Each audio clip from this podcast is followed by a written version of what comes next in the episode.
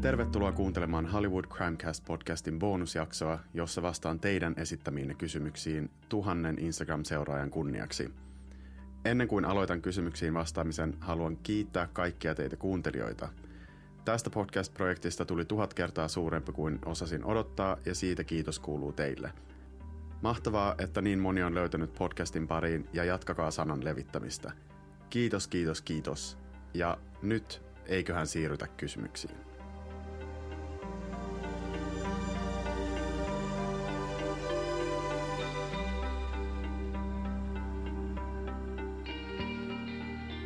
Mistä idea podcastin aloittamiseen lähti? Idea tähän podcastin tekemiseen syntyi aika kauan sitten, koska kuuntelen itse tosi paljon podcasteja ja mulle on useasti sanottu, että mulla on radio kautta podcast-ystävällinen ääni. En oo vaan tiennyt tosin, että mistä aiheesta lähtisin podcastia tekemään ja sen takia tämä idea on muhinut aika pitkään. Ja sitten tuossa pääsiäislomalla kun korona oli just alkanut ja mun Brysselin matka peruuntui. Mä en uskaltanut lähteä Suomeen tämän koronan takia. Ja sitten mulla oli vielä synttärit samalla viikolla ja kaikki meni ihan mönkään. Ja sitten mä istuin mun asunnossa yksin ja mietin, että mitä mä teen, että mä tuun hulluksi neljän seinän sisällä. Ja sitten parin viinilasin jälkeen päätin, että nyt mä teen sen podcastin – ja kun on True Crime podcastien suurkuluttaja, niin jotenkin se lamppu vaan syttyi ja sitten itse asiassa ensimmäisen jakson samana iltana. Mä oon vähän sellainen, että saan kaikenlaisia ideoita, mutta jos mä en toteuta niitä heti, niin sitten ne jää. Ja sillä tiellä ollaan. Sitten semmoinen pikku lisäsyy tähän podcastin aloittamiseen oli myös se, että koska oon nyt kahdeksan vuotta asunut pois Suomesta – ja valitettavasti puhun tosi vähän suomea arjessani, niin on ruvennut saamaan kommentteja kavereilta ja perheenjäseniltä, että mun suomi on välillä vähän erikoinen ja huomaan itse kuinka takeltelen sanojen kanssa ja en aina löydä oikeaa sanaa, mikä turhauttaa mua todella paljon, koska suomi on kuitenkin mun äidinkieli. Ja sen takia on joutunut tekemään tämmöisen tukisanaston ää, tätä mun kysymys jaksoa varten jopa, koska muuten tässä olisi tosi paljon semmoisia, mm, mikä se on, ää, ja koska sitä ei varmasti kukaan jaksaisi kuunnella, niin piti sitten tehdä tämmöinen pikku minikässäri tähän, ettei tule niin kauheasti niitä ö, ää, mm, mm, ääniä. Ö, mutta ajattelin, että jos teen podcastia suomeksi, niin joudun sit pakostakin käyttämään suomea useammin, ja sen on huomannut, että vaikka se on välillä tosi haastavaa, niin on tästä ollut tosi paljon hyötyä just mun Suomen kannalta. Mikä veti sut mukaan Julkis True Crimeen? Äh, Julkis True Crime on kiinnostanut mua tosi pitkään, koska ne on jotenkin ekstra kihelmöiviä just siksi, että myös rikkaille ja kuuluisille voi käydä näin, ja ne on jo entuudestaan usein niin tunnettuja nämä henkilöt, että se jotenkin kaisit järkyttää vielä enemmän ja kiinnostaa vielä enemmän. Halusin myös, että mun podcastilla olisi joku selkeä konsepti kahdesta syystä. Yksi, mulle itselle helpompi rajoittaa niitä tapauksia. Ja kaksi, monia kiinnostaa julkikset ja true crime. Ja ajattelin, että tässä olisi varmasti monia kiinnostava yhdistelmä. Mikä on ollut parasta podcastin tekemisessä? Parasta podcastin tekemisessä on ehdottomasti se, kun jakso on paketissa – Mä kuuntelen aina itse jakson ennen kuin julkaisen sen. Lähden yleensä lenkille ja kuuntelen sen ihan vaan tarkistaakseni, ettei siellä ole mitään kummallisuuksia. Ja siinä kuunnellessa tulee sitten aina ihan semmoinen olo, että ottaa mahasta ja mietin, että vitsi, mitenköhän tämä jakso otetaan vastaan. Sitten on myös oppinut näistä tapauksista tosi paljon, että miten näitä rikoksia selvitetään jne, mutta myös näiden julkisten elämästä – ja usein tulee sellainen olo, että ihan tavallisia ihmisiähän me ollaan kaikki, ja että ei se raha ja maine suojaa ketään tällaisilta kohtaloilta. Mikä tapaus sai sinut kiinnostumaan true crimeista? Tämä oli tosi hyvä kysymys, mutta ihan älyttömän vaikea. Boodumjärven murhat on ehdottomasti semmonen, joka on jäänyt lapsuudesta mieleen, mutta ehkä semmonen suurin tapaus, jota en tänäkään päivänä ole voinut let go, on tsaariperhe Romanovien teloitus vuonna 1917. Näin lapsena Anastasia-elokuvan ja joku on sitten varmasti kertonut mulle, että se perustuu tosi tapahtumiin, vaikkakin hyvin löyhästi. Ja mä muistan, että mä lainasin kirjastosta kaikki mahdolliset aiheeseen liittyvät kirjat. Ja mä olin ihan sataprosenttisen varma siitä, että Anastasia selvisi tästä teloituksesta. Ja mä olin varma tästä ihan aikuisikään asti, kunnes kaikkien saariperheen jäsenten ruumiit tai luut löydettiin. Sellainen trauma kuitenkin jäi tästä tapauksesta, että kun ala-asteikäisenä luin kaikki ne kirjat, ja niissähän totta kai oli kuvia, muun muassa Rasputinista, joka oli ilmeisesti naarattu jostain vedestä kuolleena, ja näin siitä kuvasta painajaisia monta viikkoa. Eli Rasputinin kuvia en mielelläni katsele tästä syystä. Yllättikö mikään podcastin tekemisessä vai oliko sellaista kuin odotitkin? Plus toinen kysymys, kauanko yhden jakson tekeminen kestää keskimäärin? Mä yhdistin nämä kysymykset siksi, että tämä on just se, mikä mut yllätti podcastin tekemisessä, eli että jaksojen tekemiseen menee ihan älyttömästi aikaa.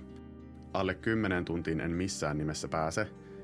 Pelkästään relevantin informaation löytämiseen menee älyttömästi aikaa, ja mua saattaa ruveta häiritsemään, jos en esim. löydä jonkun henkilön nimeä, ja sitä etsin sitten tuntitolkulla – Plus mä katon tosi paljon dokkareita näitä jaksoja varten, ja jos parikin dokkaria katsoo samasta aiheesta, niin siinä ollaan jo kolmen tunnin kieppeillä.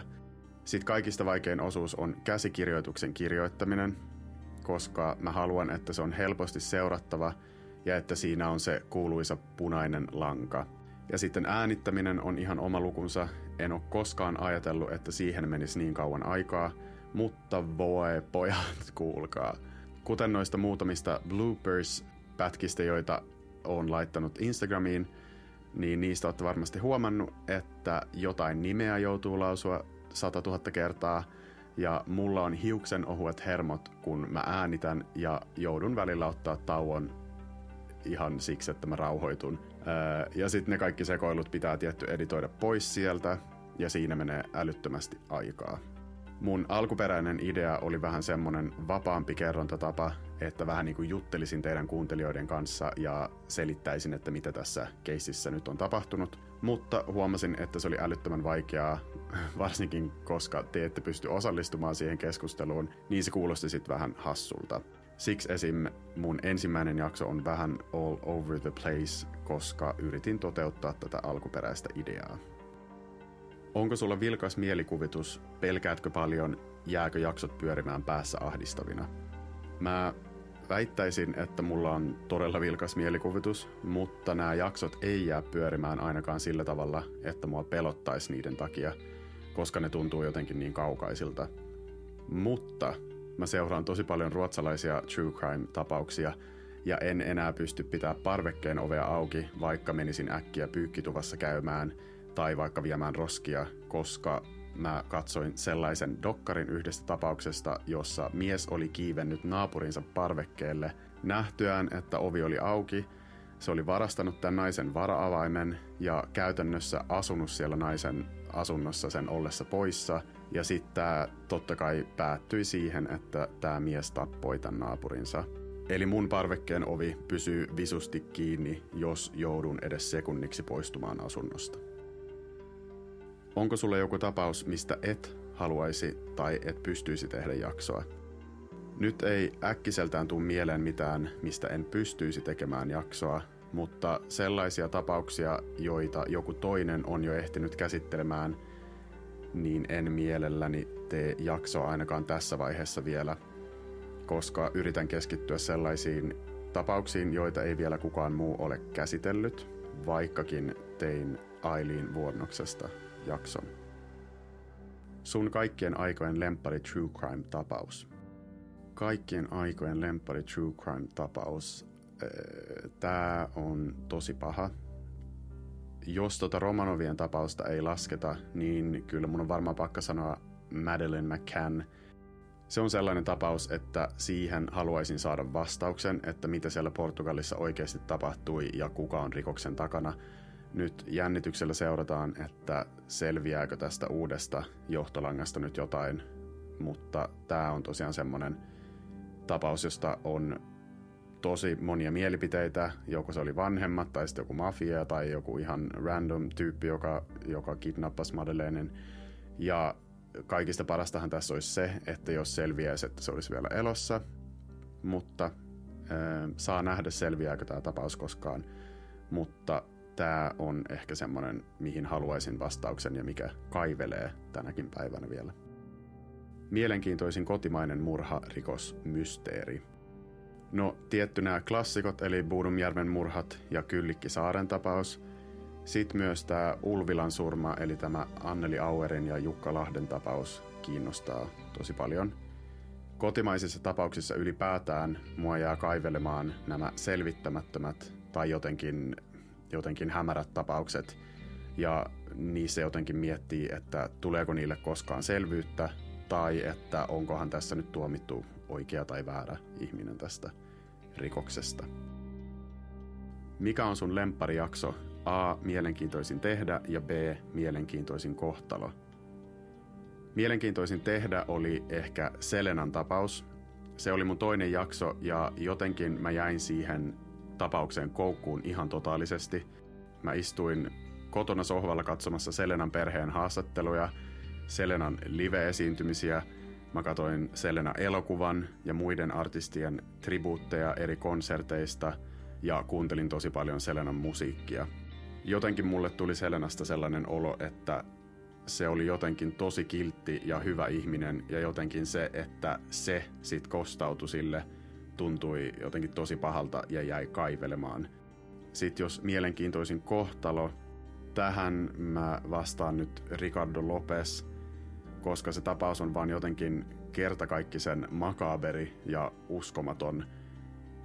Just se, että miten ihmismieli on niin erikoinen ja tässä tapauksessa se näkyy todella selvästi, että miten joku voi päätyä tekemään mitä vaan ja että kyseessä oli vielä ihminen, eli Björk, jota Ricardo Lopez ei koskaan ollut edes tavannut. Mikä on sua eniten järkyttänyt rikoskeissi? Näistä omista tapauksista varmasti tämä Ricardo Lopez, koska katsoin niitä sen videopäiväkirjoja ja materiaalia etsiessäni törmäsin jossain keskustelussa semmoiseen giffiin, jossa näkyy se kohta, kun hän ampui itsensä. Ja en missään nimessä olisi halunnut nähdä sitä, enkä suosittele kenellekään katsomaan sitä. Mutta koska mä sen vahingossa näin, niin se jäi ehdottomasti kaivelemaan ja se oli semmoinen inhottava, inhottava tapaus ja inhottava etsiä siitä sitä materiaalia, lukea niitä päiväkirjoja, katsoa niitä videoita. Se on ehkä ainoa jakso, joka jäi sillä kunnolla kaivelemaan. Miksi muutit Suomesta Ruotsiin? Muutin Ruotsiin opiskelujen takia ja sit sain töitä täältä, niin siksi asun täällä edelleen. Voitko tulla lukemaan minun lapsille iltasatuja? Siulla on niin rauhoittava ääni. Totta kai voin tulla lukemaan sun lapsille iltasatuja. En ehkä kuitenkaan tällaisia murhajuttuja lue sun lapsille, että jos pitäydyn vaikka muumeissa ja muissa lapsiystävällisimmissä tarinoissa. Ja kiitos, kiva kuulla, että mulla on rauhoittava ääni. Ja tähän liittyen voin kertoa tämmöisen pienen hauskan tarinan, että itse asiassa mun ruotsalainen kollega on kuunnellut mun podcastia illalla, illalla nukkumaan mennessään, vaikka ei tajua sanaakaan suomea, mutta ilmeisesti just tämä rauhoittava vaikutus löytyy siitä huolimatta. Onko sulla itellä jotain lempari True Crime podcastia ja sitten toinen kysymys, samanlainen omat suosikkipodcastit? Mä kuuntelen tosi paljon ruotsalaisia True Crime-podeja, esim. Rättegångspodden ja En mörk historia – sekä englanninkielisiä podeja, joita on jo Hollywood Crimecastin Instagramissa mainostanut, ja ne löytyy kohokohdista, eli käykää ihmeessä tarkistamassa. Uusin bongaus, josta tykkäsin tosi paljon, on Paradise, ja sitä mä en muistaakseni ole siellä Instagramissa mainostanut, eli käykää ihmeessä kuuntelemassa. Mä kuuntelen valitettavasti todella vähän suomalaisia podcasteja, mutta yksi, jota on kuunnellut ihan ensimmäisestä jaksosta lähtien, on Tuplakääk. Oisko tulossa yhteisjaksoa Tuplakääkin kanssa? Tämä oli hauska kysymys ja I'm game, koska vaan. Olisi ihan mielettömän hauska idea. Sitten tietty fakta on se, että Tuplakääk painii vähän eri sarjassa kuin mun pieni amatööri podcast. Mutta jos mahdollisuus tulisi, niin ehdottomasti. Jos tällainen kiinnostaa teitä, niin laittakaa ihmeessä Tuplakääkille viestiä ja ehdottakaa tätä. Ennille ja Kirsikalle terveisiä. Mä oon ehdottomasti hardcore Tuplakääk-fani ja kuuntelen joka jakson. Muistan jossain jaksossa kuulleeni, että et niin kauheasti pidä lapsista, mutta olet opettaja. Miten tämä yhtälö toimii vai onko nähnyt unta? Öö, tämä on erittäin hauska kysymys ja ymmärrän ehdottomasti tämän hämmennyksen ja tässä tulee selvennys. Tämän kommentin sanoin ensimmäisessä jaksossa ja tällä mä tarkoitin sitä, että en välttämättä tule kauhean hyvin toimeen tosi pienten lasten kanssa. Itse on lukion opettaja ja on siis teini-ikäisten lasten kanssa tekemisissä ja se on todella hauskaa ja antaa mulle tosi paljon. Eli en ole lasten vihaaja, mä en vaan henkilökohtaisesti osaa jutella ja leikkiä pienten lasten kanssa – mutta sitten kun ne kasvaa vähän vanhemmiksi, niin sitten niiden kanssa pystyy keskustella ja se on todella antoisaa. Tietääkö lähipiirisi podcastistasi ja kuuntelevatko he sinua? Kyllä tietää ja oman perheen ja monta kaveria on pakottanut kuuntelemaan podin alkuvaiheessa. Mun pikkuveli myös vastaa podin äänisuunnittelusta ja editoinnista, eli shout out pikkuveljelle Eemeli Siekkiselle – Ilman pikkuvelen apua tämä podi kärsisi laadullisesti huomattavasti ja tuskin olisin jaksanut itse tapella musiikin JNE kanssa. Jääkö jotkut tapaukset mietityttää sua pitkäksi aikaa, esim. että oliko toi syytetty nyt syyllinen YMS? Kyllä jää, jos syyllistä ei löydetä, se jää kaivelemaan ja sit jos syyllinen löytyy, mutta siihen liittyy jotain epäselvyyksiä tai epäilyksiä, jotain hämärää, niin alan kyllä muodostamaan omia salaliittoteorioita ja miettimään, että mitä jos oikea syyllinen pääsikin pälkähästä. Ääntämisestä päätellen enkku on aika hyvin hallussa. Puhutko englantia arjessa? Kiitos paljon kohteliaisuudesta. Mä oon englannin opettaja, eli on ehkä ihan toivottavaakin, että tämä mun englanti sujuu – Plus moni mun kollega on täysin englanninkielisiä, joten englantia tulee puhuttua paljon. Mä puhun ruotsia ja englantia todella paljon enemmän päivittäin ja viikoittain kuin suomea. Ja viimeinen kysymys, missä ympäristössä äänität ja millainen mikki sulla on? Mä äänitän mun makkarissa ja se ei missään nimessä ole mikään ihanteellinen äänitysympäristö – mutta pienessä asunnossa ei kauheasti ole vaihtoehtoja ja mitään studiovuokria en edes ajattele. Nyt täytyy sanoa, että en edes tiedä, mikä mikki mulla on käytössä. Se on nimittäin mun siskon miehen sponssaama, mutta se on tollanen pieni mikki, jonka esim. telkkarissa voi nähdä haastatteluissa jengin paidan kauluksessa. Ei ole siis tarkoitettu podcastien äänittämiseen, mutta toimii kuitenkin. Jossain vaiheessa hankin varmasti jonkun podcastin tekemiseen sopivamman mikin, mutta tällä hetkellä tällainen käytössä. Tämä oli Hollywood Crimecast. Kiitos kun kuuntelit. Muistathan, että tilaamalla Hollywood Crimecastin joko Spotifyssa, iTunesissa tai Acastissa saat uusimman jakson automaattisesti kuunneltavaksi puhelimeesi. Seuraa Hollywood Crimecastia myös Instagramissa ja Facebookissa nimellä Hollywood Crimecast.